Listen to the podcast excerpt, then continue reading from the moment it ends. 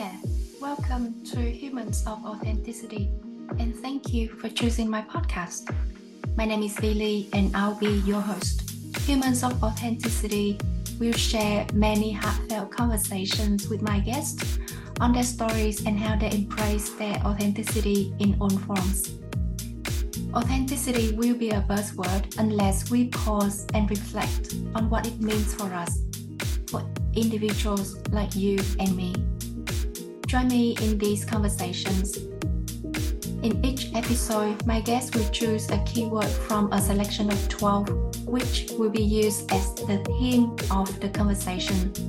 These keywords change frequently, so you will only hear the same keyword once. Enjoy the episode today. Hi, Nabil. Thank you so much for joining me on the episode today of Humans of Authenticity. Would you like to introduce yourself to our listeners first? Absolutely. Thank you for having me here. My name is Nabil El Ghoroury, and I'm a psychologist and speaker living in the DC area. Great and short. Thank you. Let's start with your story. Could you share three things that you love about yourself? Three things that I love about myself. I love my sense of humor. I enjoy laughing and telling stories and laughing with people. I, let's see, what else? I'm loyal. I really like to help my friends and family and colleagues. Once I'm tight with you, you've got an ally for life. And then third, I really try to live with courage. I think courage is an underrated value. And so I try to take steps uh, that are brave, that are courageous every day. I love how you ended with live with courage. Can you unpack that a little bit for me? So what I'm hearing is you live with courage. It is an underrated values, which I completely understand. But from another perspective, we glorify success and being right so much that it mm. adds a lot of pressure on individuals to go out of the norms and yeah. be courageous. What's the best way for us to balance the two poles?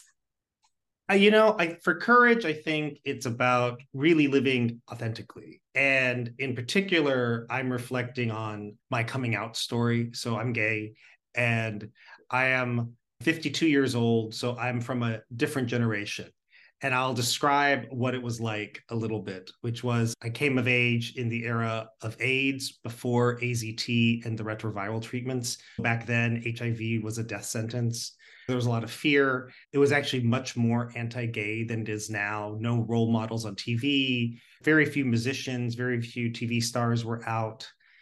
In my psychology department, I think there had been two out gay people one graduated one one professor left and so there were really no role models for me and it took a lot of courage for me to to come out of the closet, to open the door, to tell people that I was gay, or just to live my life authentically as gay. And I realized how much of a weight it took off of me when I lived authentically. And so I remind myself of that to live with courage. In my day to day life as a psychologist, a lot of my job is to help people step out of their comfort zone. So, in some ways, I'm trying to give people courage to do the thing they don't want to do. I still want to go a little bit deeper. Reflect back on your example. I can sense that there weren't a lot role models. My assumption was you were one of the first who have done this stepping out of your comfort zone. I'm hearing a lot of action without fear. So being mm-hmm. fearless in your action. How could you do that? So how did I act with courage? It took a decent amount of time. I went to therapy for a year or two and worked on coming out and, t- and then I systematically told friends and some distant family first before I told my parents. But the big thing to me was really each step of the journey. At the beginning, I, I remember telling the first three, four people was painful. Like it hurt. And every time I did it, it got easier and easier. And Then the next big step was telling my parents. That took a lot. And I relied on my friends. At that time, my parents lived in San Diego. I was in upstate New York. A friend of mine flew out from, let's see, he would have been in Missouri at the time. His parents were also in San Diego. He flew out to support me during that weekend that I came out to my parents. So I really relied on my network, my peers to help me through that. And now I try to do that for them. That's such a powerful story. I love two things about it. With every new things that we try, the first time is oh, the yeah. hardest. Oh yeah. As we practice, it will get better. It won't get easier, better the way that we practice it. The second thing I like about your story is that you have such a, a great and amazing support network and reflect back on the theme of this se- um, seasons, sometimes that's all we need. The support network, the trust that we have in our mm-hmm. friends mm-hmm. and loved one around us. And that's how we can thrive and how we can hold on to our core values. Yeah, absolutely. You mentioned a lot about living authentically. And we know that there are a lot of literature and research suggesting the benefits of expressing ourselves authentically. At the same time, we also see reality and statistic suggest that it's not always the case. It's easier said than done. What factors do you think prevent us from showing our true self and express our authenticity? What factors prevent? I, you know, I think fear the reality is we are really good at imagining the worst case scenario. So our brain just goes there. Fear is the big thing. And people just imagining everything that could go wrong. And then because of that, like infinitesimal, infinitesimally small possibility, not acting. When in reality, you know, 99% of the time, it'll be fine. 99.9, 99.999% of the time. At, at this point in my life, I am a lot more willing to take risks. So I have really been living that, you know, just taking risks because I'm willing to try. I'm, I I love how when I talk about authenticity and fear and we start talking about taking risk, do you have a framework in mind when you are taking your risk in a lot of the literature sometimes it's say taking calculated risk which means there are steps that we consider before implementing that risk accepting the consequences whether we know them or not do you have some sort of framework or steps that you use to think through before you are taking that risk or I is ab- an example that you can share with us? I absolutely think in steps. Okay. I'll give you an example. This business right here, executive therapy consulting, this did not happen overnight. It took months to sort of germinate with the idea. First, I thought about the idea a lot. Then I talked it over with my partner and we discussed it. And if he had said, I don't think this is a good idea, I don't think I would have pursued it. But he was 100% in support, of actually a thousand percent in support. And then I told my tight circle of friends. I told a few folks, everyone really endorsed it. So I continued kind of refining the idea. I had one friend who was very skeptical. She was my my deputy at my former job. She and I were great, pol- we're polar opposites for everything that I am sunny, you know, and happy and optimistic. She was like, Do you not see the problems here? So I waited to tell her until I thought through all the issues. Then I, I told her the idea. And when she said, I love it, I think it's perfect for you, that was when I knew, oh, this is a really amazing idea. So I absolutely did systematically. I started inner circle, like the inner trust. And then I had some people who were, I like the idea of going to people who are different from you. You don't want to surround yourself with people who just agree with you. diversity of perspectives, diversity of experience, diversity of backgrounds, that can enrich your life. And that really helped me in the decision making to start my business was hearing from different people, hearing from people who were skeptical and here realizing, wow, they really enjoyed that idea. That's a really nice framework and a nice way to think about it. You really show how a great support network help us to thrive at every step of our day. Let's move to the second part of the episode, talking about your chosen keyword. So I gave you a list of 12 to choose from. Which word do you select? I chose whimsical. Nice. In the context of authenticity, how do you interpret? I think of whimsical or whims as being playful. And that is absolutely how I live my life. I have fun every day. I really try to think about having fun every day. Once I was on a jury in Cleveland, Ohio. Okay. The trial place was in a beautiful building where you could see Lake Erie all the way to Canada. We couldn't see Canada, but we could see Lake Erie. And it was a small group, obviously 12 jurors. And the the judge after the trial said, I've never heard a jury laugh so much. And I thought, you know, yeah, because you haven't had a jury with me serving as a foreperson. you know, we were enjoying ourselves on that jury. None of us wanted to be there, but my, my attitude is we got to be here. Let's have fun while we're doing it. So we were laughing, we were joking. I had a very pleasant experience serving on that jury, and the the judge heard us laughing. So I th- I always find that really funny. That's such an interesting interesting perspective and this resonate a lot and go back to one of your first keywords about being very positive i love that let's do a quick reality check for a moment mm-hmm.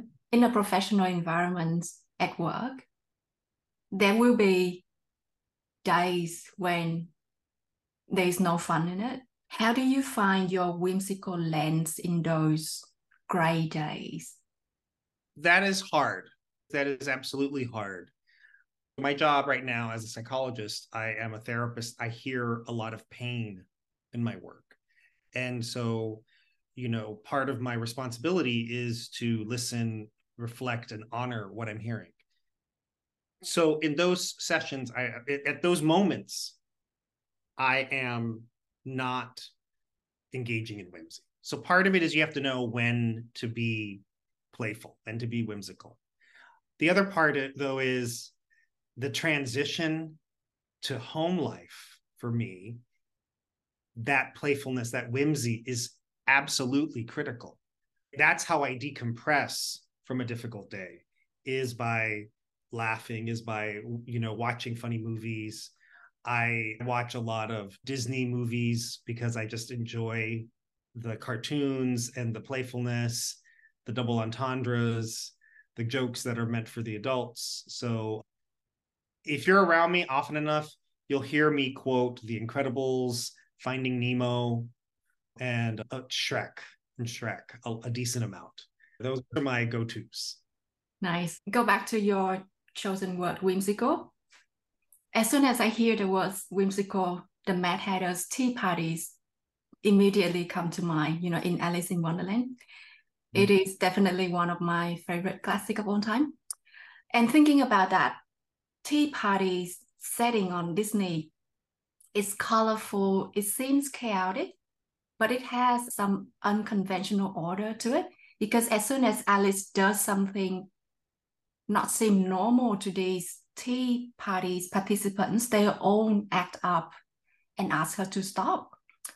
To go back to your stories, I love to hear two things. The first, how would you describe your whimsical expression?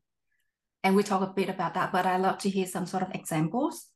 And the second questions, what's the most whimsical thing you have done? And if you can give me that example in a work scenario, that would be even better. I have one for the second one. I'm going to explain to you the most whimsical I've ever been. This is 30 years ago. Okay. I am doing applied behavior analysis therapy with a child with autism, ABA therapy. So this is 30 years ago. The movie Aladdin had just come out. And in ABA therapy, you give a child with autism rewards, reinforcers for getting an answer right. It's a lot of questions and to try to teach the child concepts, language, social skills, whatever. If they get it right, they get anywhere from an M&M to a high five to a hug to whatever. I was working with a young young girl. She loved the movie Aladdin. And she wanted me to sing a whole new world. You know the song A Whole New World? And I did it. You know, she got the item right and I went into my falsetto. I don't want to sing it. I'm not Justin Timberlake. Actually, he wasn't even NSYNC yet. I don't have that high voice. I'm not Michael Jackson, but if you find this reinforcing, I will do it for you. Nice. Uh, so that was my best example of being whimsical. It's like completely humiliating myself to make a young child happy. And then you'll have to remind me what the first question was. The first one was how would you describe your whimsical expression? I think my whimsical expression really is in my laugh and, and my sense of humor. And I get my laugh. I just had a conversation yesterday with my dad. We go on FaceTime. We used to do Skype before, but now we do FaceTime since I got him an iPad. And if you just like watch us, we basically are laughing half the time. And it was interesting. He was talking about his sister's funeral. My aunt, his sister, had died two weeks ago. Oh, I'm sorry. Uh, thank you. So we were talking about the funeral, and it was like my dad was laughing as he's telling the story, and he's kind of in the midst of all this telling me, "I do not want this for my funeral." He didn't quite say that, but he did everything but say that, and I realized how much my my whimsy comes from him.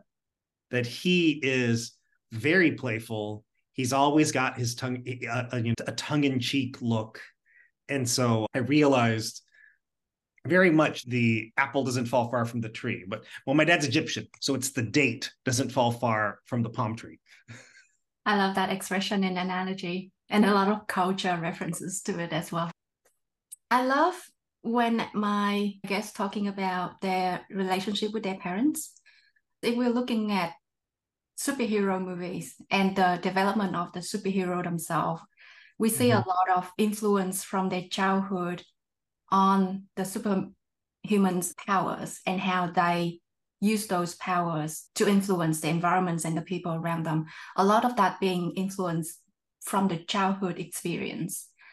Can you share with me a little bit more about your childhood experience? Perhaps another story from your dad, and at what point you realize that there are positive perspective from that being whimsical when you are were at the receiving end from your dad? I'm, I'm thinking about it. I'm, I'm thinking about it. I'll tell you, part of the whimsy is that that is something that I was able to express when I came out. So I actually did not express a lot of that when I was in the closet. Before I told people that I was gay, I did I I really tried to be invisible, which is so different from who I am now. It truly is like I don't have a good example of that because I wasn't whimsical as a kid. I was always trying to stay in the black wrap. Actually, I'm flipping that story a hmm. little bit. I guess part of my whimsy also is that I didn't get to express it for years. I had all these thoughts in my head and, and I was too reserved. I was I was going to say shy, but but shy is not the right word. Too reserved, too mm. guarded. Really, the word guarded. I was too guarded to share those thoughts because particularly I I won't lie, I do have a an R-rated whimsy sometimes. And so those kind of jokes in college and graduate school would have led to questions about dating and who I was interested in. And so I explicitly did not say those things, even though I was thinking them. So when I came out, I was able to start expressing that. And people did see me as much more authentic, much more real, and a lot more fun to be around. Hmm. You just gave me another example, another reason on why we should be a lot more authentic. Let's go back to that point in time between the transition. Was there a trigger or the, a catalyst that made you realize that you need to make this change so that you can be happier? Oh, absolutely. I had a friend from high school. Actually, when I entered ninth grade, I switched schools. And the first girl who spoke to me in high school, we ended up going to college together and became much closer friends in college. She got cancer when I was 20. Oh, no. When I was 23 and I got a message. And so this is 1994. So you have to imagine there's no email.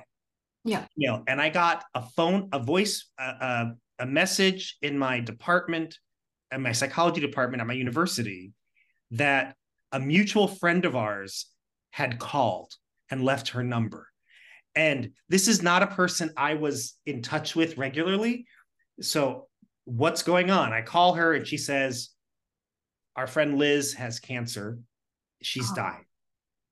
So I flew to see her. I had a choice. I could have gone to see her or go to her funeral. I chose to see her. And when I'd already started therapy at that point. So I was working with a psychologist and I, I had struggled with how to come out to my therapist. So I, I had to fill out a survey and, and one of the questions was, are you gay? and I like I zipped through the survey. Like it took me 10 minutes to do 100 questions. And then I spent 10 minutes on this one question. And I decided, okay, I'm going to mark it and I'm not going to talk about it. So he's going to know about it and we're not talking about it yet. Which actually was that first step of courage. Mm, yes. Right. That and when I came back from that visit, a week later my friend died and my next session with my psychologist, I said, we got to talk about me coming out. I am not dying and being closeted. And so we started working on that. And within a year, I was out to, oh, probably four or five friends at that point within a year of her death. Mm-hmm. So I did have a very personal, seminal reason for taking the steps to come out of the closet. Thank you for sharing that stories, and I'm sorry about your friends. Yeah. Going back to that, being whimsical and whimsy, mm-hmm. a lot of the time when we think about whimsy, it can be very unconventional, very unique, very colorful, can be a bit chaotic. How do you, in a professional context, introduce these whimsical concepts to the conventional audiences. For example, let's say you have this very whimsical idea for a project. How do you introduce that to your team and bring them along with you to deliver the project in this whimsical sense? I have lots of ideas. Part of being whimsical is just sort of sprouting different ideas. And some of them are great and some of them are terrible. If there's something I'm really interested in. I nurture the idea with my colleagues who are more creative, whimsical. I nurture the idea first to give it some space to grow and develop the idea a little further. So rather than just take a seed, I want it, I don't need it to be this kind of, let's see, this kind of, this kind of tree. I don't need to be this big, but a little bit more than a seed. I needed to needed to water it and, and let it germinate a bit. So I will work with an idea for a, a little bit more, and then I take it to the colleagues who are more skeptical and put some reality checks on it. And that I find works reasonably well. it's hard to to jerk to to and grow when I go to the skeptics too fast. And that's basically, you know, the brainstorming strategy. First, generate the ideas and then start to analyze them and start discussing what where the pros and cons are with each one. So think about that process of going through the pros and cons. Was there a, time when you had to negotiate with yourself to dial down that whimsical element a little bit so that it fit better in the professional context? That honestly is a constant issue for me. When I got my first CEO job, I remember thinking I wanted them to know that I was funny. That actually was a goal of my interview with the board. And I didn't know how I was going to do it. I really didn't know how I was going to do it. And I was able to do it in the first minute based on where the interview was. We were interviewing in at a hotel at an airport hotel outside of LAX in Los Angeles. And the room had some, I don't remember the name of the room, but it had some kind of spiritual therapy-ish kind of name. Then I saw a sign for another mental health group meeting in the same hotel. And someone was late to the interview. There was an empty chair. And in psychotherapy, there is the empty chair technique where you imagine, like, if you're having issues with your father, imagine your father's in that chair and have a conversation with him. And so I kind and I referenced all three of oh I think we're like in the reflection room. We were in the reflection. So I mentioned all three of these in my intro and it conveyed two things. One that I was a colleague that I knew mental health concepts and mental health organizations locally and constructs that they work with. But then two, it also demonstrated that that sense of humor, that joy, that playfulness. And so I was very happy that I got it out of the way immediately. Like, okay, we, got a laugh, we got a little chuckle from folks. So that was, but you know, but I struggle with it because people think of me as sometimes very young or immature, maybe the word, but people don't take me as seriously because of my playfulness. And the truth, you know, the truth is, I know how to be an executive. I know how to make the hard decisions. I know how to make the supportive decisions. You know, my philosophy is always be tough but fair if you're one of my supervisees, you will get feedback, positive and constructive. And sometimes I have to do things, I have to end relationships because that's what the work requires. And I'm capable of doing that. But people underestimate me. That was the question I got at that meeting was, can you fire people? Because people think I'm so playful and look so nice that I can't fire people. And oh no, I can. Absolutely. If the job requires it. But I'm going to do it in a fair process. Mm. I'm going to do it respectfully. I'm going to do it in a fair process. But I actually did at that company. I ended up out of the 22 people who started with me, eight of them were replaced at some point in the first two years. Well, but that happens when I was succeeding someone who'd been there for 27 years, so or 23 years. That is not unusual. There needs to be some turnover. Actually, there was one. I'll t- I'll tell you one that I was really happy about. It doesn't start happy though. I had a paralegal who was working in a team of attorneys, and because he was a paralegal, his role kept on getting narrow, narrower and narrower he could not do all the things that the attorneys could do because he wasn't licensed. He had a JD, but he just never passed the bar. I ended up talking to his boss and saying, We need this position to be an attorney. Yeah. And that means we have to let him go. And, you know, we discussed it. She didn't want to do that. But then my rationale was sound. So we told him, You could either leave now and we will, you know, give you a severance, or you're taking the bar exam. If you pass, you keep your job. If you don't, you lose your job. And he chose to stay and take the bar exam. And he took the bar exam we supported him. We paid for the bar exam. We paid for the prep course. Um, we gave him time to do that. And then he took the exam. And a couple months later, he left. He, he quit, went to another position. Frankly, I was not upset about that. If I were in his shoes, I would have done the same thing. Mm. Turns out he passes the bar exam. Right. And I probably went from a person he was mad at to the person he's most grateful for because I support, like, I got him to accomplish the goal he hadn't been able to accomplish. Uh, and he ended up returning as a licensed attorney. So okay. that I was proud. That boomerang, I was incredibly proud of. That I, I had been tough but fair. I needed that job to be a licensed attorney.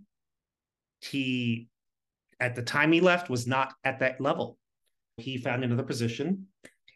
And then when he became a licensed attorney, he came back because the environment we provided was the one he wanted to work in. I'm very proud that he came back. What a happy ending to the story. I, I did not know that was going to happen.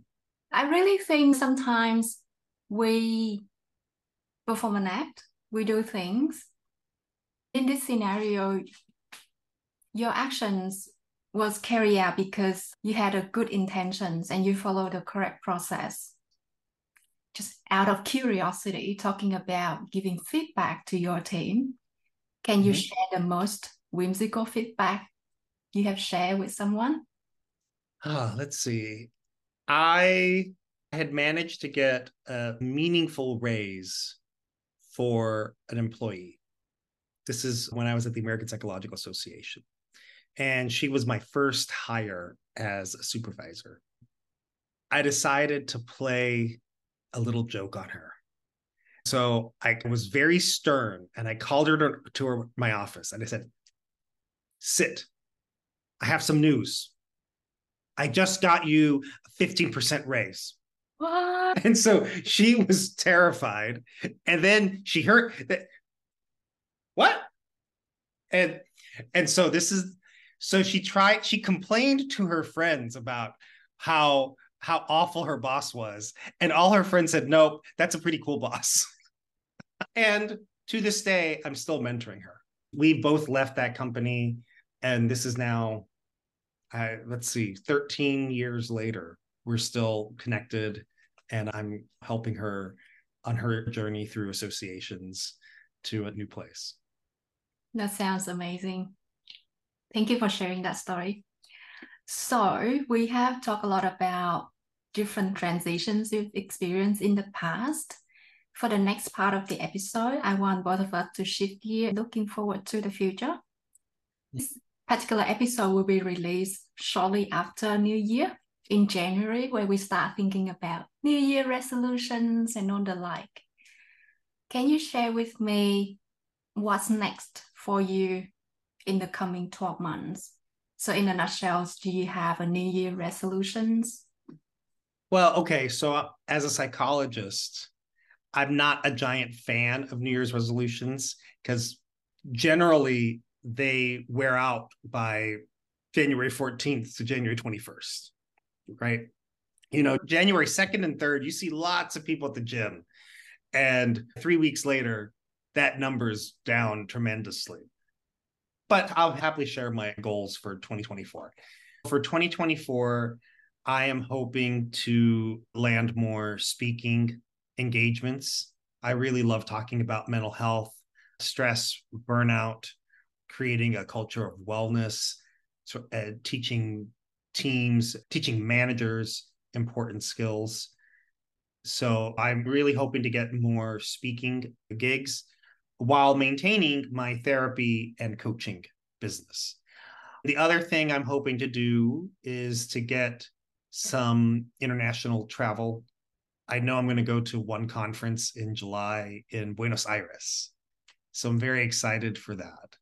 I've never been to Argentina, so that will be a fun trip. Nice. There are a lot of culture in Argentina. My husband been there for work a couple of times and he keep raving about how good their steaks are. Yep. So if you're into that, you'll be in for a treat. Oh, steaks and caramel. Dulce de leche. They are very they like their their caramels, and so I'm looking forward to having some alfajores, which are shortbread cookies eh, with a dulce de leche with caramel in between. Give me an alfajor over an Oreo any day. Nice. I love how you define your intention very clearly. Like two items, I'm sure you'll be able to, to smack it. How would you fit Whimsy into your plan to achieve these two items? Well, I think part of this new business that I've been doing is I really have been living this life of having play and work. 2023, I have traveled the most this year while working, and it's been a blast. That's number one.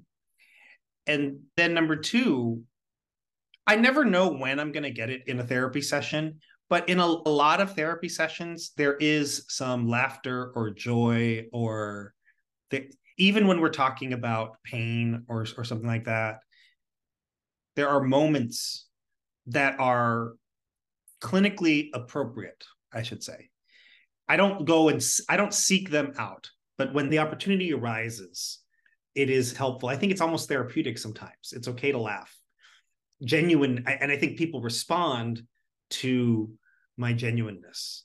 So i incorporate it a little bit daily as i do my work and then on the big scheme i love travel so i find time to do that and incorporate it with work through speaking through conferences. So i've been able to negotiate that. That's great. We are getting to the end of the episode. Are there anything else you'd like our listeners to know more between whimsical and authentic? I think it's okay to laugh and have fun and live life. And I think it's okay for periods to not do it. I think part of whimsy, of being whimsical, is knowing when to turn it off. You know, so obviously when I'm at a funeral, I don't laugh. But interestingly, you know, the story I was saying about my my friend, once I saw her, I ended up sitting within with her family her south her mom was from south africa. And so all these women had charming accents. And we sat in her living room for two days telling stories about their childhood about my dad about my mom. And we just shared stories and we're laughing in the midst of our friend our their niece dying. So i think you can find joy, whimsy in moments of pain. It's not there. There, it's not impossible. So there, it there could be whimsy during grief. There is a pathway, but you don't force it. Hmm. It has to come naturally. Yeah. I have two more questions for this episode. What's the next keyword you'd like to hear from this podcast series? Well, if you haven't done courage, I would encourage you to do courage. And then I'm going to say loyalty. I think that's another one that people that's don't think. That's a good one. Yeah. That's a really good one. Great. Last question, and I hope you have fun with this one. If you were to win a world class prestigious award, so think about the scope of something like the Oscar for movies or the Nobel Prize, what award would you like to receive? And for what reason? Oh, okay. In my super duper dream world, which I am not quite on that path anymore, but like I'm just going to give you what what the dream would have been. It would have been like there's no Nobel Prize in psychology, but I'm going to say in medicine for developing a an amazing intervention for people with autism spectrum disorder. So I have a brother with autism, and he is really my inspiration for going into psychology. That's why I started working with kids with autism 30 years ago. That would be the Oscar. And then the Golden Globe would be an award from the American Psychological Association on outstanding contribution to clinical service, which that actually is theoretically possible. I don't do this work for that kind of recognition, But if that happened, that would be amazing. I'm not really hunting for it at this point in my like I I don't need those kind of accolades. I am very content with my career. And so to me, the proof is in the pudding. My career is going well. And so I'm very pleased with that. Mm, I really love the energy that you're sharing here. Um, this is the end of the episode. Thank you again for sharing your stories and for your time. That's it for today's episode. Drop your thoughts in the comment section. I'd love to hear your take on the chosen keyword. Have a lovely time and thank you again for spending time with humans of authenticity. Until next time.